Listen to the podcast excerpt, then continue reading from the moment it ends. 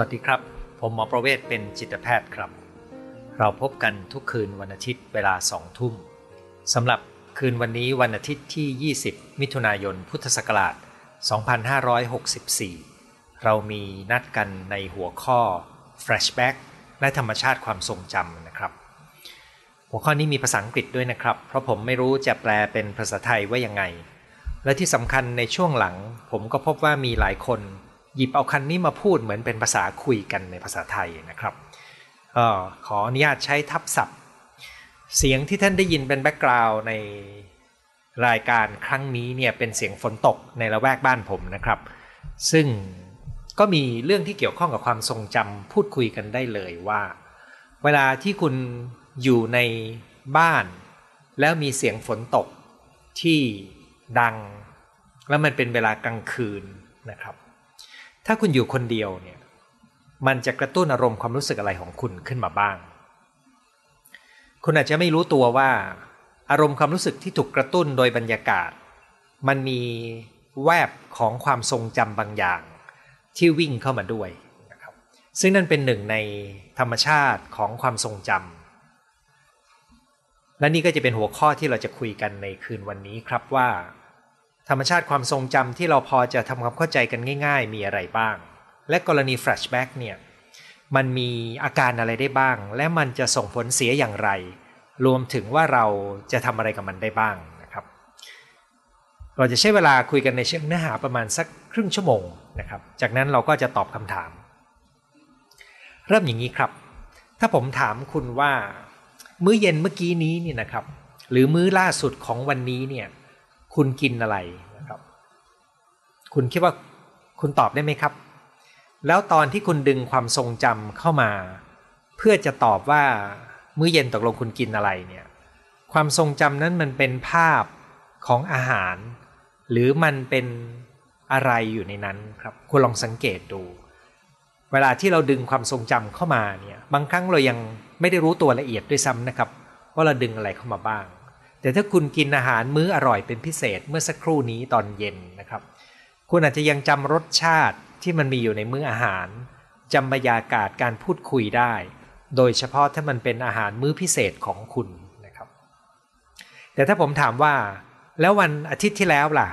คุณกินอะไรตอนเย็น หรือมื้อสุดท้ายของวันอาทิตย์ตอนเย็นนะครับทีนี้คุณก็อาจจะพบว่าคุณดึงออกมาได้ยากนะครับ ความทรงจำมันเหมือนจะเลือนลาง อันนี้ก็เป็นธรรมชาติอีกข้อหนึ่งของความทรงจำนะครับ แต่คุณจะเริ่มสังเกตเห็นนะครับว่า เวลาที่ถามว่ากินอะไรเนี่ยมันอาจจะมาเป็นภาพก็ได้ มันอาจจะมาเป็นรสชาติในปากหรือกลิ่นก็ได้นะครับ นั่นก็เป็นวิธีการที่เราดึงความทรงจำโดยที่เราอาจจะไม่รู้ว่า ตอนนี้มันมีภาพปรากฏขึ้นข้างในใจ ตอนนี้มันมีความรู้สึกในรสชาติอยู่ในปากด้วยซ้ำนะครับ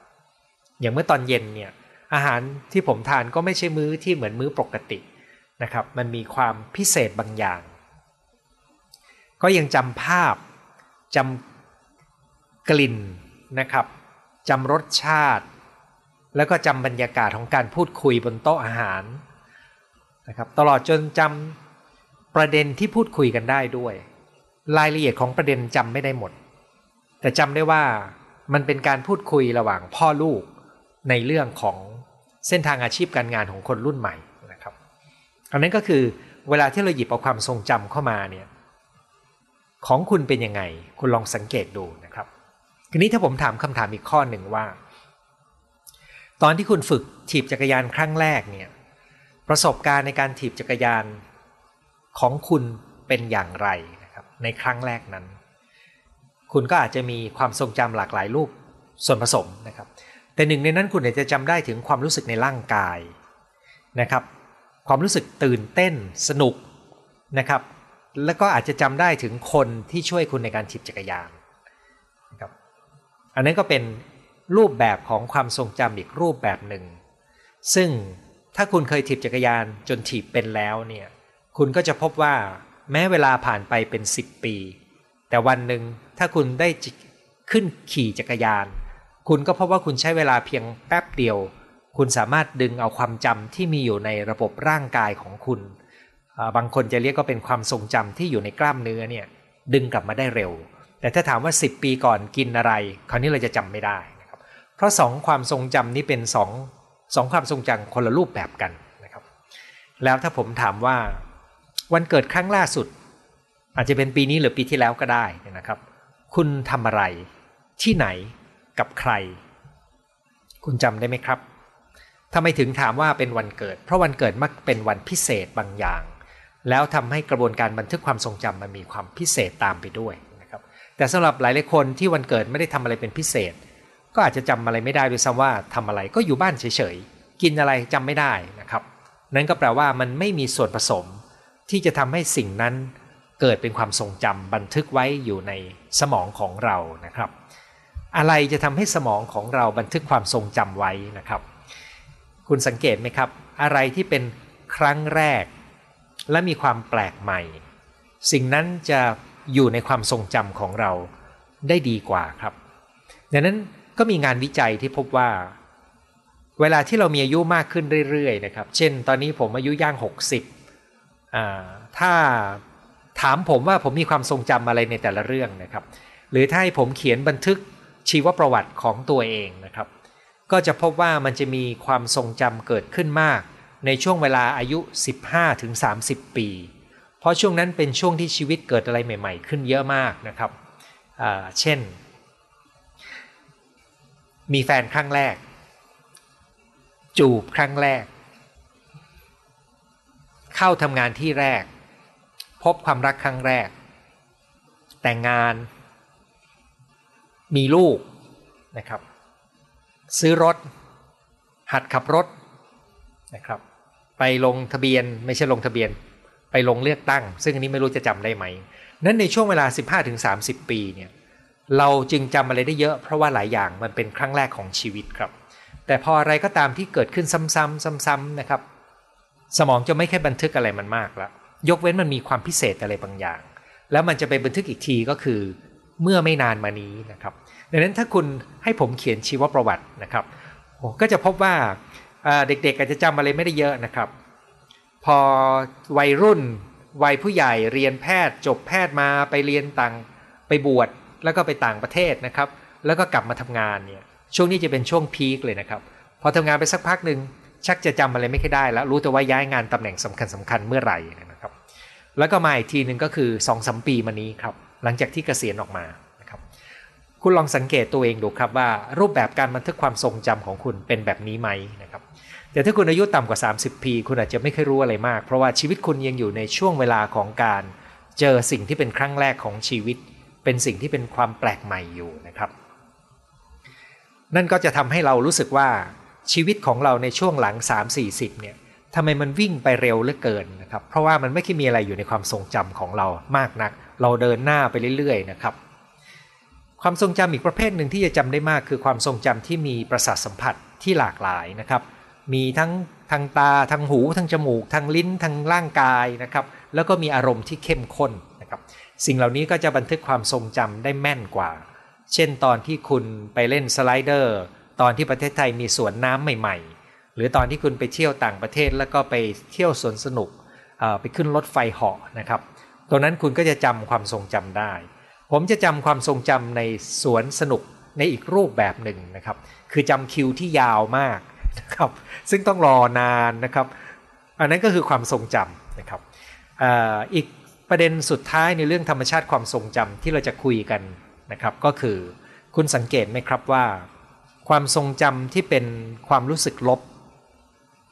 เราจะจดจำได้ดีกว่าความทรงจำที่เป็นความรู้สึกบวกนะครับและนั่นก็เป็นเหตุที่ผู้เชี่ยวชาญด้าน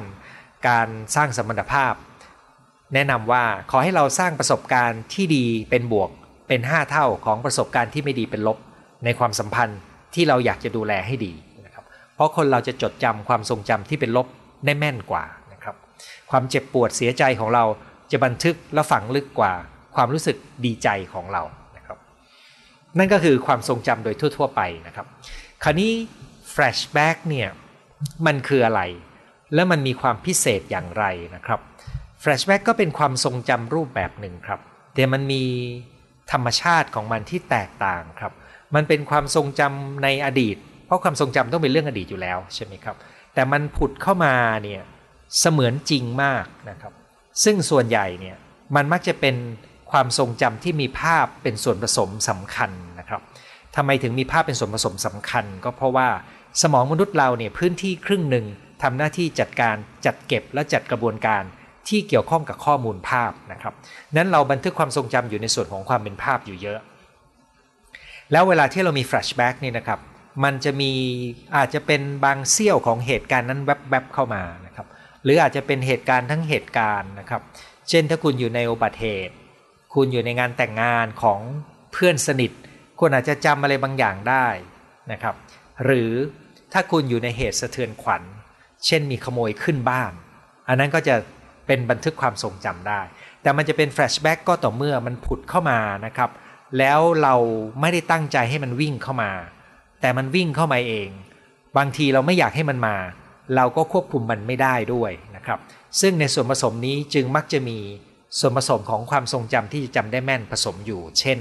มันมักจะมีอารมณ์ที่เข้มข้นมาก มักจะเป็นอารมณ์ที่เป็นลบมากกว่าอารมณ์บวกนะครับ แล้วกรณีนี้ที่มักจะเป็น flashback เนี่ยบางครั้งมันจะมีเหตุที่เป็นการสะเทือนขวัญสะเทือนใจ หรือคุกคามความปลอดภัย ตกใจกลัวสุดขีด อะไรก็ตามที่มันมีอารมณ์เข้มข้น ก็จะมีโอกาสที่เกิดเป็นแฟลชแบ็กได้ รวมถึงการเจอผีสำหรับคนที่เคยคิดว่าตัวเองเจอผีนะครับ ส่วนจะเป็นผีจริงไหมอันนี้ผมไม่ไม่ให้ข้อคิดนะครับ แล้วเราก็ อาจจะมีอารมณ์ที่เข้มข้นจนเราหลุดออกจากโลกความเป็นจริงในปัจจุบันไปอยู่ในเหตุการณ์นั้นได้ อันนี้เป็นกรณีสุดๆที่เราเห็นด้วย เห็นได้ในกรณี post traumatic stress disorder ที่มีอยู่ในหนังที่ทหารผ่านสงครามมาหรือผู้หญิงที่ถูกข่มขืนเป็นต้นนะครับ แต่ตัว flashback นี่มันมีธรรมชาติบางอย่าง ที่เราจะสามารถมาทำความเข้าใจต่อยอดจากความทรงจำปกติ แล้วเราก็จำเป็นที่จะต้องเรียนรู้วิธีว่า ถ้าเราเรารู้ตัวเนี่ย มันยังพอดีกว่าแบบที่เราไม่รู้ตัวได้ซ้ำนะครับ มีบางคนที่อยู่ๆก็จะมีแฟลชแบ็กเข้ามานะครับโดยที่เราไม่รู้ว่าเกิดขึ้นได้ยังไง แต่จริง ๆ แล้วถ้าเรามีวิธีการสำรวจทบทวนดีๆ เราจะพอรู้ว่ามันมีสิ่งเร้าสิ่งกระตุ้นอะไรบ้างนะครับ อันนี้ ผมได้เรียนว่าแฟลชแบ็กเนี่ยมักจะเป็นภาพเหตุการณ์นะครับ แต่มันก็อาจจะเป็นเสียงเป็นกลิ่น เป็นรสเป็นสัมผัสได้นะครับ แล้วมันสามารถกระตุ้นอารมณ์ได้หลากหลาย เป็นเสียง เช่น เสียงร้องของเด็ก เสียงรถเบรก ที่เสียงล้อบดกับถนน กลิ่น กาแฟ กลิ่นขนมปังนะครับ กลิ่นทอดไส้กรอก กลิ่นน้ำหอม กลิ่นอะไรก็ได้ รวมถึงกลิ่นเบเกอรี่ตอนที่เราเดินผ่านมันจะดึงความทรงจำได้เร็วมาก รสบางอย่างนะครับ เช่นสำหรับคนกรุงเทพ การกินสตอไม่ใช่เรื่องที่เกิดขึ้นได้บ่อยนัก แม้ว่าจะมีขายนะครับฉะนั้นพวกนี้ล้วนแล้วแต่มีส่วนผสมของความทรงจำอื่นได้นะครับเวลาที่เกิด flashback เนี่ยก็จะมีคนที่แยกไม่ออกระหว่างเขากำลังจมลงไปในความทรงจำนั้น แล้วก็เขาไม่รู้ตัว หรือเขาอาจจะพอรู้บ้างไม่รู้บ้างเนี่ยนะครับ กรณีนี้เจ้าตัวหลังจากออกมาแล้วก็ยังรู้ว่านั่นไม่ใช่เหตุการณ์ในปัจจุบัน แล้วเขารู้ว่าเขาจมเข้าไปในนั้นนะครับ แต่มีบางกรณีครับที่ flashback เนี่ยอาจจะเกิดขึ้นโดยไม่มีภาพไม่มีเสียง ดังนั้นมันจะมีอะไรครับที่เหลือ มันก็จะมีอารมณ์ ปฏิกิริยาทางอารมณ์ มันจะมีอาการทางร่างกายบางอย่าง ซึ่งเขาไม่เข้าใจว่าเกิดอะไรขึ้นนะครับ เช่น มีอาการตกใจกลัวโดยไม่มีสาเหตุ เหมือนกรณีเป็นแพนิคมีการชานะครับ มีอาการเหมือนเราอยู่ในสภาวะที่อึดอัดช่วยเหลือตัวเองไม่ได้โดยบอกไม่ถูก ไอ้ความรู้สึกแปลกๆที่เราไม่เข้าใจ ที่เราไม่รู้ว่ามันเกิดขึ้นได้ยังไงเนี่ย มันอาจจะเป็นส่วนที่โผล่ขึ้นมาของแฟลชแบ็กก็ได้ แล้วก็อาการพวกนี้แหละครับ ที่เจ้าตัวมักจะรู้ถึงรู้ทันได้ยากกว่านะครับ นี่ตัวกระตุ้นเนี่ยจะเป็นตัวสำคัญ เพราะว่าถ้าเรารู้ทันตัวกระตุ้น แล้วเรามีอาการโดยเราไม่เข้าใจ อย่างน้อยเราก็มาปฏิติประต่อกันได้ว่า มันมีตัวกระตุ้นแบบนี้ทำให้เรามีอาการแบบนี้นะครับ มันจะเป็นจุดให้เราสาวต่อ ไปหาสาเหตุ ไปทำความเข้าใจในที่มาที่ไปได้ดีขึ้นนะครับ มาดูตัวอย่างตัวกระตุ้นที่พบบ่อย จริง ๆ ที่จะพูดคือครอบคลุมทุกประเด็นแล้วนะครับหนึ่งก็คือตัวกระตุ้นที่เกิดจากสภาพร่างกายนะครับ เช่น เวลาที่เราอดนอน อ่อนล้า เคร่งเครียด หิวข้าวนะครับ ตัวเหนียวนะครับ ทุกอย่างของสภาพร่างกาย อาจจะไปกระตุ้นความทรงจำในสภาวะที่มีสภาพร่างกายคล้ายคลึงกันนะครับสองคือสภาพจิตใจโดยเฉพาะอารมณ์ เช่น เรามีอารมณ์เสียใจจากเรื่องหนึ่งเรามีความรู้สึกผิดหวัง ตัวอารมณ์นี้อาจจะไปกระตุ้นให้ความทรงจำที่เราเคยมีความผิดหวังอย่างรุนแรงเนี่ยวิ่งเข้ามาในใจได้นะครับ หลายคนที่มีความผิดหวัง มีความกังวลเนี่ยมันจะไปกระตุ้นความรู้สึกเหมือนตัวเองไม่เป็นที่รัก ซึ่งมีอยู่ในสมัยเด็กวิ่งเข้ามาได้นะครับสองแล้วนะครับสามก็คือสิ่งแวดล้อมนะครับ อาจจะเป็นเสียง เช่น เสียงฝนตกที่ท่านอาจจะได้ยินหรือไม่ได้ยินผมไม่แน่ใจนะครับ แต่ผมได้ยินเสียงดังฝนตกรอบๆ ตัวผมพอสมควรนะครับ บรรยากาศ เช่น เมื่อสักครู่ที่ผมพูดว่า บรรยากาศของเราอยู่บ้านคนเดียว ตอนกลางคืน มีฝนตกเสียงดังนะครับ มันก็เป็นตัวกระตุ้นได้ กลิ่นก็เป็นตัวกระตุ้นได้ และสุดท้ายก็คือผู้คนที่อยู่รอบตัวเรานะครับ เวลาที่เรามีผู้คนที่อยู่รอบตัวเราอาจจะหมายถึงพ่อแม่นะครับ เพราะพ่อแม่กับเราเนี่ยมักจะมีความทรงจำทางความรู้สึกอยู่เยอะพอสมควรนะครับเเราอาจจะมีผู้คนเช่น หัวหน้าวิจารณ์เรานะครับ มันจะไปกระตุ้นความทรงจำที่เกี่ยวข้องกับการที่คนไม่รักหรือไม่ยอมรับเราได้ การทะเลาะกันของคนในที่ที่เรานั่งอยู่ด้วย เช่น เพื่อนร่วมงานทะเลาะกัน อาจจะกระตุ้นให้เราเกิดความกลัว เพราะว่าเวลาที่คนทะเลาะกันเนี่ยมันไปกระตุ้นให้นึกถึง โดยที่เราไม่รู้ตัวนะครับ ความทรงจำของวัยเด็กที่เราอยู่ท่ามกลางการทะเลาะเบาแวงของพ่อแม่ ฟังดูเหมือนไม่น่าเป็นไปได้เชิงเหตุผลใช่ไหมครับ เพราะกระบวนการทำงานของความทรงจำมันไม่ได้เป็นไปตามเหตุผลครับ อะไรที่คล้าย ๆ กันมันดึงออกมาทั้งยวงขึ้นมาได้นะครับ ความไม่เข้าใจกันระหว่างเรากับคนใกล้ตัวก็กระตุ้นความทรงจำที่เกี่ยวข้องกับความสัมพันธ์ได้ การที่คนที่เราคุยด้วยพูดเสียงดังขึ้น ก็อาจจะเร้าความกลัวโดยเราไม่รู้ว่าความกลัวนั้นมันมาจากไหน แต่จริง ๆ แล้วมันก็คือความกลัวที่เป็นประสบการณ์ของความสัมพันธ์ที่เรามีกับคนที่เป็นผู้ใหญ่กว่าเราในตอนที่เราเป็นเด็ก สิ่งเหล่านี้ล้วนแล้วแต่เป็นตัวกระตุ้นนะครับ แล้วผมเริ่มแตะไปสู่เรื่องของความทรงจำจากวัยเด็กนะครับ แต่จริง ๆ มันเป็นได้ทั้งกรณีแฟลชแบ็กคือเราเหตุการณ์นั้นเกิดขึ้นในวัยผู้ใหญ่ แล้วเราก็นึกถึงมันได้เช่นกัน เช่น กรณีที่พูดไป เรามีเหตุสะเทือนขวัญมีอุบัติเหตุมีเรื่องบาดเจ็บทำให้เราต้องพิการ หรือว่าอยู่ในเหตุการณ์สะเทือนขวัญอะไรก็ตามเนี่ยนะครับ เวลาที่เกิดเหตุการณ์แบบนั้นนะครับทำไมมันถึงเกิดเป็น flashback ขึ้นมา flashback เนี่ยมันเกิดขึ้นในเหตุการณ์ที่มีอารมณ์เข้มข้นมาก ๆ แล้วกระบวนการบันทึกความทรงจำมันผิดปกติไปนะครับ คือในภาวะปกติเนี่ยเวลาที่มันมีข้อมูลเชิง อะไรก็ตามเข้ามา ผ่านการมองเห็นผ่านการได้ยินนะครับ ผ่านอารมณ์ความรู้สึกของเราเนี่ยมันจะบันทึกเข้าไปอยู่ตรง มันจะเข้าไปตรงสมองส่วนที่เป็น เราเรียกว่าเป็นสถานีส่งต่อ ข้อมูลทางประสาทสัมผัสนะครับ แล้วก็จะมีส่วนที่ทำหน้าที่บันทึกส่วนที่เป็นประสบการณ์ทางอารมณ์ไว้ กับส่วนที่จะทำหน้าที่เชื่อมโยงไปยังสมองส่วนต่างๆ ทั้งซีกซ้ายซีกขวาสมองส่วน ความทรงจำทางภาพ ความทรงจำทางเสียง ความทรงจำในความรู้สึกในตำแหน่งนะครับไปจนถึงกับความจำที่เป็นความจำระยะยาวนี่นะครับ ตรงนี้มันจะมีการเชื่อมต่อโดยมีตัวเหมือนเป็น center นะครับถ้าเปรียบเป็นทีมฟุตบอลก็คือมี center นั้นการบันทึกความทรงจำมันก็ไม่ได้บันทึกอยู่ตรงเป็นเหมือนเป็นพื้นที่เดียวกันนะครับ แต่มันจะกระจายโดยมีจุดเชื่อม แล้วเวลามันถูกกระตุ้นจุดใดจุดหนึ่งเนี่ยทุกจุดที่ถูกทำงานร่วมกันมาก่อน มันจะถูกเชื่อมกลับเข้ามากลายเป็นการปฏิติดประต่อเรื่องราวของเรานะครับ อันนี้ในเวลาที่มันมีเหตุสะเทือนขวัญจริง ๆ เนี่ยความพิเศษของมันก็คือ มันมีการทำงานของสมองส่วนบันทึกอารมณ์ที่เข้มข้นมากเป็นผิดปกติ เพราะว่ามันเข้มข้นทางอารมณ์ จริง ๆ ต้องบอกว่าปกตินะครับ แต่สมองส่วนที่ทำหน้าที่เชื่อมโยงข้อมูลประสาน การเก็บข้อมูลใหม่ปฏิติดประต่อนะครับ เพื่อทำให้เราจำอะไรเป็นเรื่องเป็นราวเนี่ยพวกนี้มันกลับทำงานน้อยผิดปกตินะครับ ซึ่งนี่มันเป็นการช็อกของสมองที่ข้อมูลมันท่วม แล้วทำให้มันทำงานได้พร่องไปนะครับ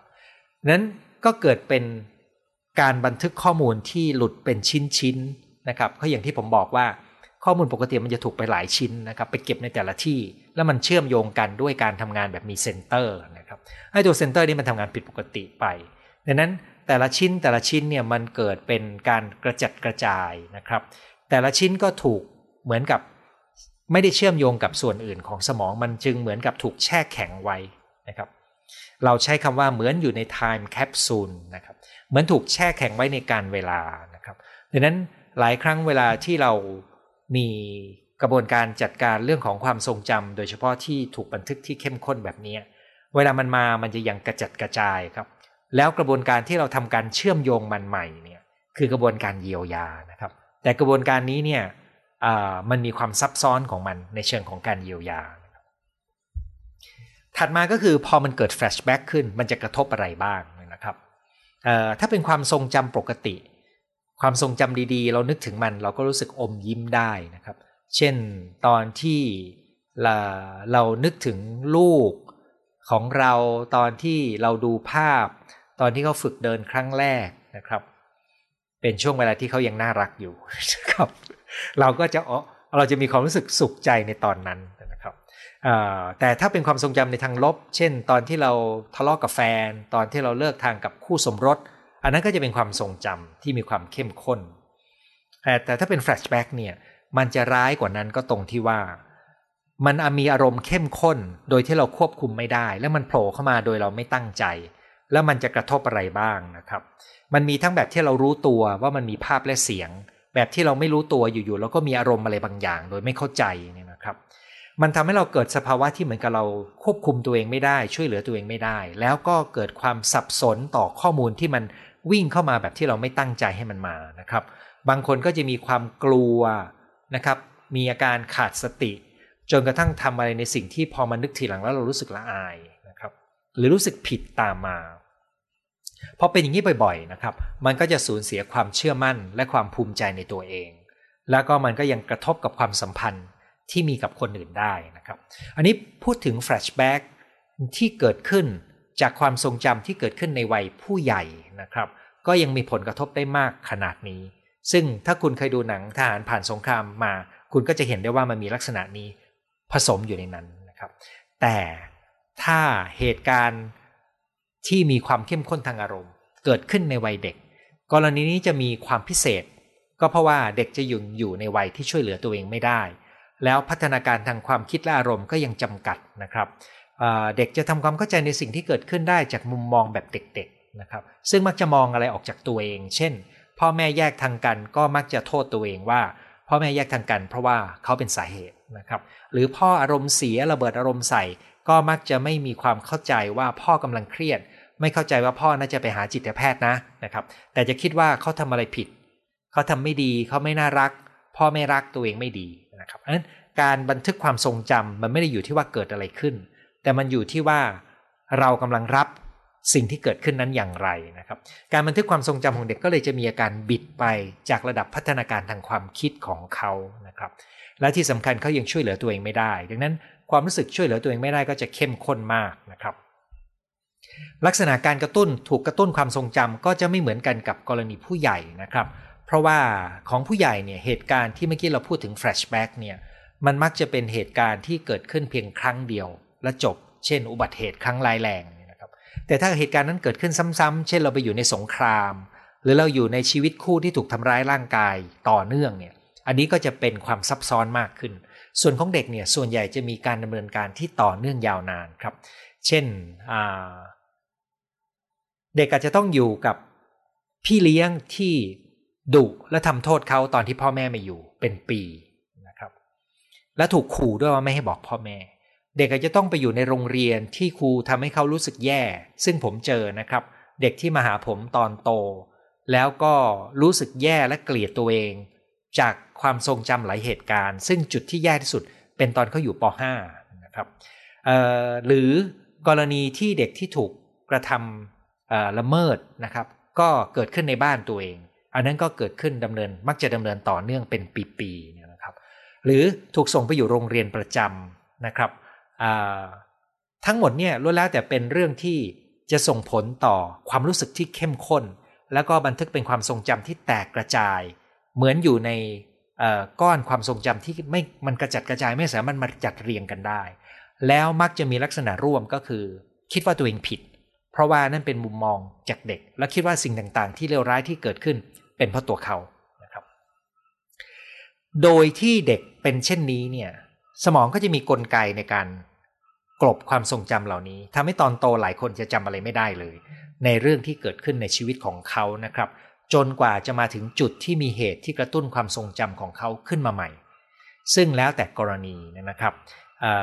หลายคนจะจำไม่ได้จนกระทั่งแก่เลยก็มีนะครับ หลายคนก็จะจำไม่ได้จนกระทั่งตายไปก็มี มันเป็นความทรงจำที่ถูกเก็บไว้จนลืมนะครับ แล้วเราจำเป็นต้องหยิบมันมาขึ้นมาไหมเนี่ยนะครับ ปัญหาก็คือว่าระหว่างที่ความทรงจำเหล่านี้ถูกเก็บไว้เนี่ยมันไม่ได้หยุดทำงานครับ มันยังคงสร้างความรู้สึกกลัว สร้างความรู้สึกไม่เชื่อมั่น สร้างความรู้สึกไม่ไว้วางใจทำให้เราคุมอารมณ์ตัวเองไม่อยู่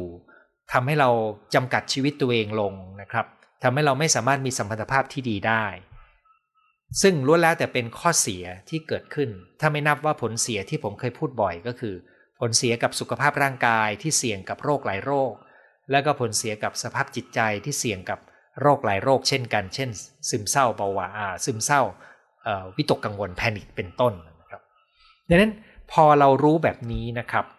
คุณก็อาจจะเริ่มต้นสังเกตดูว่าเอ๊ะเราเคยมี flashback ไหมใช่ไหมครับถ้าคุณมี flashback จากเหตุการณ์ชัด ๆ เพียงครั้งเดียวในตอนโต กรณีแบบนั้นรักษาหรือจัดการง่าย แต่ถ้าคุณมี flashback ที่ไม่ค่อยชัดเจนและน่าจะเกิดจากเหตุการณ์ที่ต่อเนื่องพอสมควรนะครับและเกิดขึ้นตอนโตอันนี้ก็ยากขึ้นอีกขั้นหนึ่ง แต่ถ้าเป็นอะไรบางอย่างที่คุณไม่รู้เลยว่ามาได้ยังไงนะครับ พวกนั้นมักจะเป็นอาการบางเสี้ยวของสิ่งที่คล้ายเป็นแฟลชแบ็กแต่มันไม่ได้ให้เรารู้ตัวเห็นภาพเหตุการณ์ชัดนะครับ กลุ่มนี้มักจะเกิดขึ้นในวัยเด็กนะครับ หลักการใหญ่ในการดูแลก็คือ เราต้องสร้างความรู้ตัวให้ทัน แล้วแยกระหว่างอดีตกับปัจจุบัน เฉพาะประโยคแค่นี้นะครับ ต้องฝึกเยอะพอสมควรแล้วแต่คนคำว่าสร้างความรู้ตัวและแยกระหว่างอดีตกับปัจจุบันทำยังไง ถ้ามันเป็นกรณีแรกที่มีเหตุการณ์สะเทือนใจครั้งเดียว เราก็สังเกตสิ่งกระตุ้น ว่ามีอะไรมาเร้าให้เรารู้สึกถึงความทรงจำน้ำกลับเข้ามาครับ เราก็จะได้รู้ว่าอ้อใจเรามันทำงานแบบนี้นะมีตัวกระตุ้นแบบนี้ เราก็จะรู้ทันว่า ตรงเนี้ยมันอาจจะมานะครับพอมาแล้วเราก็ต้องเรียนรู้วิธีการที่จะใช้ประสาทสัมผัสให้เราเชื่อมต่อกับปัจจุบันที่ผมเคยพูดไปในเรื่องของ grounding นะครับ เช่นเห็นอะไร 5 อย่างได้ยินอะไร 4 อย่าง เป็นต้น หรือกลับมาอยู่กับลมหายใจ รับรู้ความรู้สึกในร่างกายศาสตร์เหล่านี้ก็ช่วยให้เราดึงสติกลับมาอยู่ในปัจจุบัน เพราะปัญหาของมันเนี่ยจริง ๆ ความทรงจำที่วิ่งเข้ามาแล้ววิ่งออกไป ถ้าเรารู้ตัวแล้วเราไม่ได้วิ่งตามไม่ได้จมไปกับมัน มันก็ไม่ได้มีปัญหามากนะครับ มันแค่เร้าอารมณ์บางอย่างอยู่ชั่วคราว แต่ปัญหามันเกิดขึ้นตอนที่เราแยกไม่ออกระหว่างเราอยู่ในอดีต ในความทรงจำนั้นหรือกำลังอยู่ในปัจจุบันตอนนี้เนี่ยนะครับนั้นการฝึกรู้ตัวและดึงสติกลับมา ก็ยังคงเป็นมาตรการที่สำคัญ เพียงแต่หลายคนเนี่ยใช้สติในทางที่ผิด ในการพยายามจะคือไปฝึกแล้วพยายามจะกลบนะครับพอกลบแล้วเกิดอะไรขึ้น กลบแล้วก็ทำให้อารมณ์ความรู้สึกต่างๆ มันถูกฝังไว้ แล้วมันก็กลายเป็นการมุดลงใต้ดินที่ส่งผลเสียต่อความเป็นสุขของเรานะครับ ซึ่งตัวนี้ผมเจอบ่อยในคนที่มีอาการซึมเศร้าและวิตกกังวล เพราะว่ามันมีการใช้พลังงานในการกลบความทรงจำแล้วก็ทำให้เราไม่สามารถจัดการกับปมเรื่องนั้นหรือโจทย์เรื่องนั้นได้นะครับยกตัวอย่างนะครับ มีสุภาพสตรีท่านหนึ่งซึ่งสูญเสียคุณแม่ไป แต่วันที่คุณแม่เสียชีวิตเนี่ยป่วยแล้วเข้าโรงพยาบาลเธอไปที่ไปกินข้าวกับแม่แล้วทะเลาะกัน กลับมาก็งอนกัน แม่ก็เข้าห้อง ดึกก็ออกมาจากห้องแล้วบอกลูกว่าแม่ไม่สบายนะครับ ลูกก็ตกใจก็จะพาไปโรงพยาบาล ระหว่างจะเดินไปที่โรงพยาบาลลงลงไปชั้นล่าง แม่ก็สุดตัวลงแล้วก็หมดสติ ลูกเข้าไปอุ้มนะครับ รับไว้แล้วก็รีบพาไปโรงพยาบาลแต่แม่เสียชีวิต ตัวนี้มันก็เป็นเหตุการณ์ที่สะเทือนใจ เพราะว่ามีความซับซ้อนอยู่หน่อยหนึ่งนะครับเพราะฉะนั้นถ้าเขาพยายามจัดการไม่นึกถึงมัน เขาก็จะกลบความรู้สึกผิด ความรู้สึกเศร้าเสียใจไปนะ ซึ่งความเศร้านี้เมื่อถูกกลบนะครับ มันจะค้างอยู่ในใจเรานาน แล้วมันทำให้เราสูญเสียความสามารถในการมีความสุขไปนะครับ แต่ถ้าเขาเรียนรู้วิธีการดึงเอาความทรงจำกลับมา ซึ่งกรณีนี้ก็คือเนื่องจากเขามาเจอผมเนี่ยนะครับ เราก็จัดเราเรียกว่าทำกระบวนการเพื่อให้เขาได้เรียบเรียงความรู้สึกนึกคิด แล้วก็ได้จัดการสิ่งที่ยังค้างขาดใจ รวมถึงการทะเลาะกับแม่ในวันนั้นกับความรู้สึกผิดนะครับที่เกิดขึ้นเนี่ย อันนี้ก็กลายเป็นความทรงจำในรูปแบบที่ผ่านกระบวนการจัดการ แต่ถ้าเป็นความทรงจำที่เขาพยายามกดไว้เนี่ยเขาจะมีอาการแปลกๆมาหาเนี่ยนะครับ เช่นนอนไม่หลับนะครับ รู้สึกเศร้าไม่หายหลังจากผ่านไปแล้วเป็นปีๆหรือไม่ก็มีอาการเหมือนเวลาที่ตกดึกอยู่คนเดียว จะนึกถึงเหตุการณ์ที่แม่เนี่ยกำลังกำลังจะป่วยนะครับทั้งหมดนี้ล้วนแล้วแต่เป็นความเป็นไปได้ทั้งนั้นนะครับ อันนี้คือหลักการจัดการ ก็คือเข้าสู่กระบวนการเยียวยา ถ้ามันรบกวน แต่ถ้าคุณเป็นไม่มาก ให้คุณรู้ตัวและใช้ฝึกความรู้ตัว แต่อย่าไปกลบอารมณ์มันนะครับ ส่วนคนที่ไม่รู้ตัว แล้วถูกกระตุ้นแล้วไม่รู้ตัวนะครับ จะยากกว่าครับกรณีนี้เนี่ยอาจจะต้องเริ่มต้นจากการฝึกตั้งข้อสังเกตนะครับ เช่นถ้าคุณพบว่าบางครั้งในบางสถานการณ์ คุณมีความกลัวบางอย่างที่ดูไม่สมเหตุสมผล แล้วคุณไม่เข้าใจมัน นะครับ หรือคุณมีความโกรธที่ขึ้นมาเร็วมาก โดยคุณคุมอารมณ์ไม่อยู่เนี่ยนะครับ คุณมีความไม่มั่นใจไม่เชื่อมั่นตัวเอง ทั้งนั้นที่คุณก็รู้ว่าคุณเป็นคนมีความสามารถ หรือคุณเป็นคนเครียดง่าย แล้วก็เครียดเรื้อรังมีปฏิกิริยาทุกเรื่องเลยนะครับ หรือคุณใช้ยาเสพติดเพื่อกลบความเครียดของคุณเป็นประจำอาการเหล่านี้นะครับ เป็นอาการแสดงของคนที่มีติ่งของแฟลชแบ็กวิ่งเข้ามาแบบที่เขาไม่รู้ตัวชัด แล้วมีกลไกที่ซับซ้อนในการ กดมันไว้ แล้วมันโผล่มาเป็นอาการอย่างอื่นแทนนะครับ เช่นที่ผมพูดถึงนะครับ เรื่องของซึมเศร้าเรื่องของการใช้ยาเสพติดล้วนแล้วแต่เป็นส่วนหนึ่งของของการพยายามจะสู้กับความทรงจำที่ตัวเองไม่ต้องการจะรับรู้มัน อาการอื่นที่มีมีไหมครับ เช่นเเด็กที่มีปัญหาความสัมพันธ์กับ หรือการเลี้ยงดูจากพ่อแม่ในวัยเด็กเนี่ยก็อาจจะมีความรู้สึกว่าตัวเองไม่เคยไว้ใจคนนะครับมีผู้มี ผู้เรียนหลายคนที่เป็นผู้หญิงนะครับ มักจะพูดถึงจริง ๆ ผู้ชายก็มีนะครับ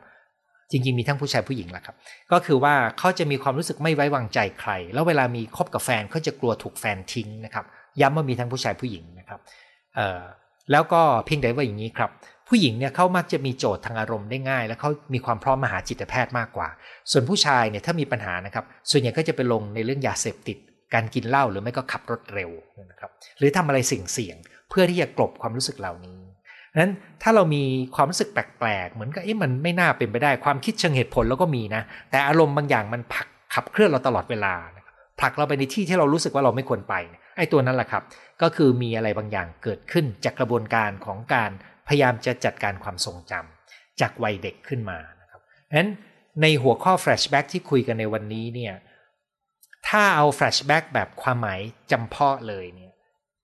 ระดับที่จำเพาะที่สุดเรามักจะนึกถึงการมีความทรงจำที่เป็นภาพที่ผุดเข้ามาที่เราควบคุมไม่ได้นะครับแต่ที่รองลงไปก็คือบางครั้งมันอาจจะไม่มีภาพก็ได้ แล้วมักจะเป็นเหตุการณ์ที่เกิดขึ้นออยู่ในระดับที่ค่อนมาทางเป็นผู้ใหญ่แล้ว แต่ปรากฏการแบบนี้นะครับ หรือกลไกแบบนี้